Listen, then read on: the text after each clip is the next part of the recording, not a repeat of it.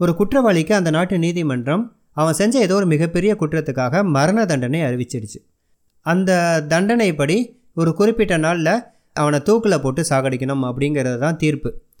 இந்த தீர்ப்பை நிறைவேற்றுறதுக்கு முன்னாடி அந்த நாட்டில் இருக்கக்கூடிய சில புகழ்பெற்ற விஞ்ஞானிகள்லாம் ஒன்று சேர்ந்து அந்த நாட்டு நீதிபதிகிட்ட போய் இதை போல் ஒரு முறையீடு வச்சாங்களாம். அது என்ன அப்படின்னா இந்த குற்றவாளியை நீங்கள் தூக்கில் போட்டு சாகடிக்கிறது உறுதி. நாங்கள் இவனை வச்சு ஒரு சின்னதாக ஒரு பரிசோதனை செஞ்சு அது மூலமாக சில முடிவுகளை நாங்கள் எடுக்கணும்னு ஆசைப்பட்றோம். அது இந்த நாட்டு மக்களுக்கும் பயனுள்ளதாக இருக்கும். அதுக்கப்புறம் இந்த தண்டனையை நாங்கள் நிறைவேற்றுறோம்.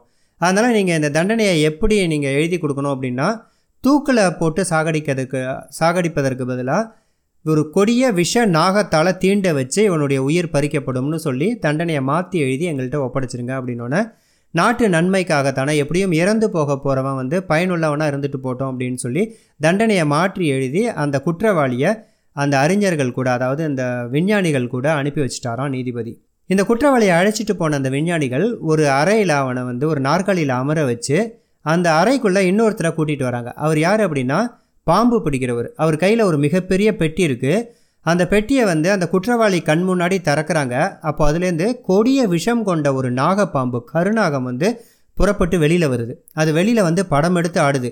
அதனுடைய பற்கள்லாம் பார்க்கும்போதே இவனுக்கு பயம் வந்துடுது அது கூடவே இந்த விஞ்ஞானிகள்லாம் சொல்கிறாங்க இந்த கொடிய விஷ நாகம் தலை தீண்ட வச்சு தான் உன்னை நாங்கள் சாகடிக்க போகிறோம் இன்னும் சில நிமிடங்களில் உன்னுடைய உயிர் போக போகுது அப்படின்னு சொல்லிக்கிட்டு பாம்பு பிடிக்கிறவர் வந்து அந்த நாகப்பாம்பை எடுத்துக்கிட்டு அவனுடைய முகத்துக்கு நேர கொண்டு வராரு ரெண்டு மூணு தடவை அந்த பாம்பு சீருது அப்போலாம் இவன் உடல் வேர்த்து போயிடுது. இவன் வந்து கண்ணீர் வந்து அழ ஆரம்பிக்கிறான் இவன். அவனால் தப்பிக்கவும் முடியாதுன்றது தெரிஞ்சாலும் கூட அவனுக்கு வந்து பயத்தால் அவன் உடல்லாம் நடுங்க ஆரம்பிச்சிடுது. அப்போது அந்த விஞ்ஞானிகளில் ஒரு வயதான விஞ்ஞானி சொல்கிறாராம் என்ன இருந்தாலும் இவனும் ஒரு மனிதன் தான். இந்த கொடிய விஷ நாகம் இவனை தீண்டி அவன் சாகிறத அவன் கண்ணால் பார்க்குறத நாங்களாம் யாரும் விரும்பலை. அதனால் கண்ணை ஒரு கருப்பு துணி போட்டு கட்டிட்டு அதுக்கப்புறம் அந்த தண்டனையை நிறைவேற்றலாம் அப்படின்னோடனே எல்லா விஞ்ஞானிகளும் அதை ஒத்துக்கிட்டு குற்றவாளியோட கண்களை வந்து ஒரு கருப்பு துணியை போட்டு இறுக்கமாக கட்டிடுறாங்க.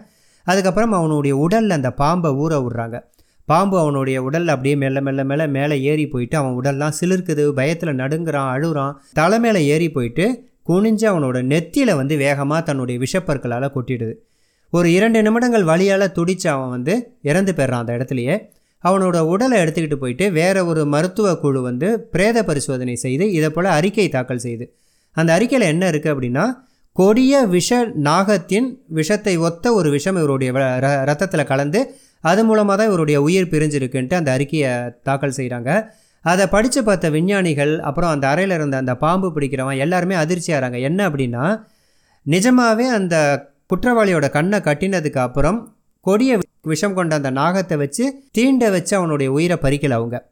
அதுக்கு பதிலாக அந்த கண்ணை கட்டினதுக்கப்புறம் அந்த விஷப்பாம்பை திருப்பி அந்த பொட்டிலேயே பத்திரமா மூடி வச்சுட்டு இவங்க தயாராக எடுத்துக்கிட்டு வந்த ரப்பர் பாம்பை அந்த மனிதனுடைய உடலில் ஊற விட்டுருக்காங்க.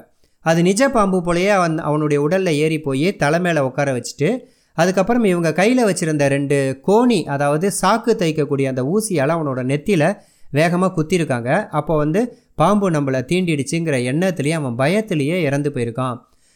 இந்த விஷயம் தெரிஞ்சோடனே மருத்துவர்களுக்கும் அதிர்ச்சியாக இருந்துச்சு. நீங்கள் கோணி தைக்கிற ஊசியால் தானே குத்தினீங்க அப்புறம் எப்படி அவனுடைய ரத்தத்தில் அவ்வளோ விஷம் கலந்துருக்கு அப்படின்னோடனே அப்போ தான் அந்த விஞ்ஞானிகள் வந்து எங்களுடைய ஆராய்ச்சி முடிவு இதுதான். ஒருவர் தனக்கு ஏதோ நிகழ்ந்து விட்டதுங்கிற எண்ணம் அவர்களுக்கு வந்து ரொம்ப ஸ்ட்ராங்காக ஏற்பட்டுட்டாலே அதை உணர்ந்து கொண்ட அவருடைய அற்றினல் சுரப்பிகள்லாம் இருக்கு இல்லையா அந்த நாளமில்லா சுரப்பிகள்னு சொல்லக்கூடிய அந்த விஷயங்கள் எல்லாமே வேலை செஞ்சு அந்த எதிர்மறையான எண்ணத்துக்கு ஏற்றா போல் ஒரு விஷத்தை தயார்படுத்திடுமா?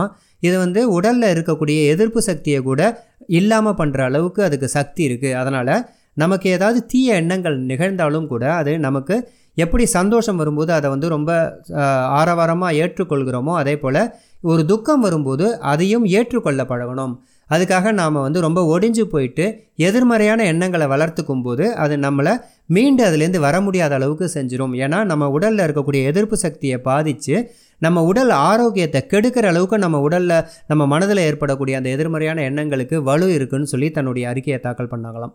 இந்த கதை நல்லா இருக்குல்ல?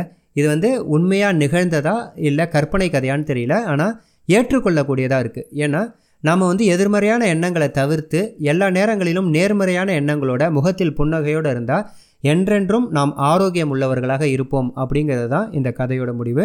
நன்றி.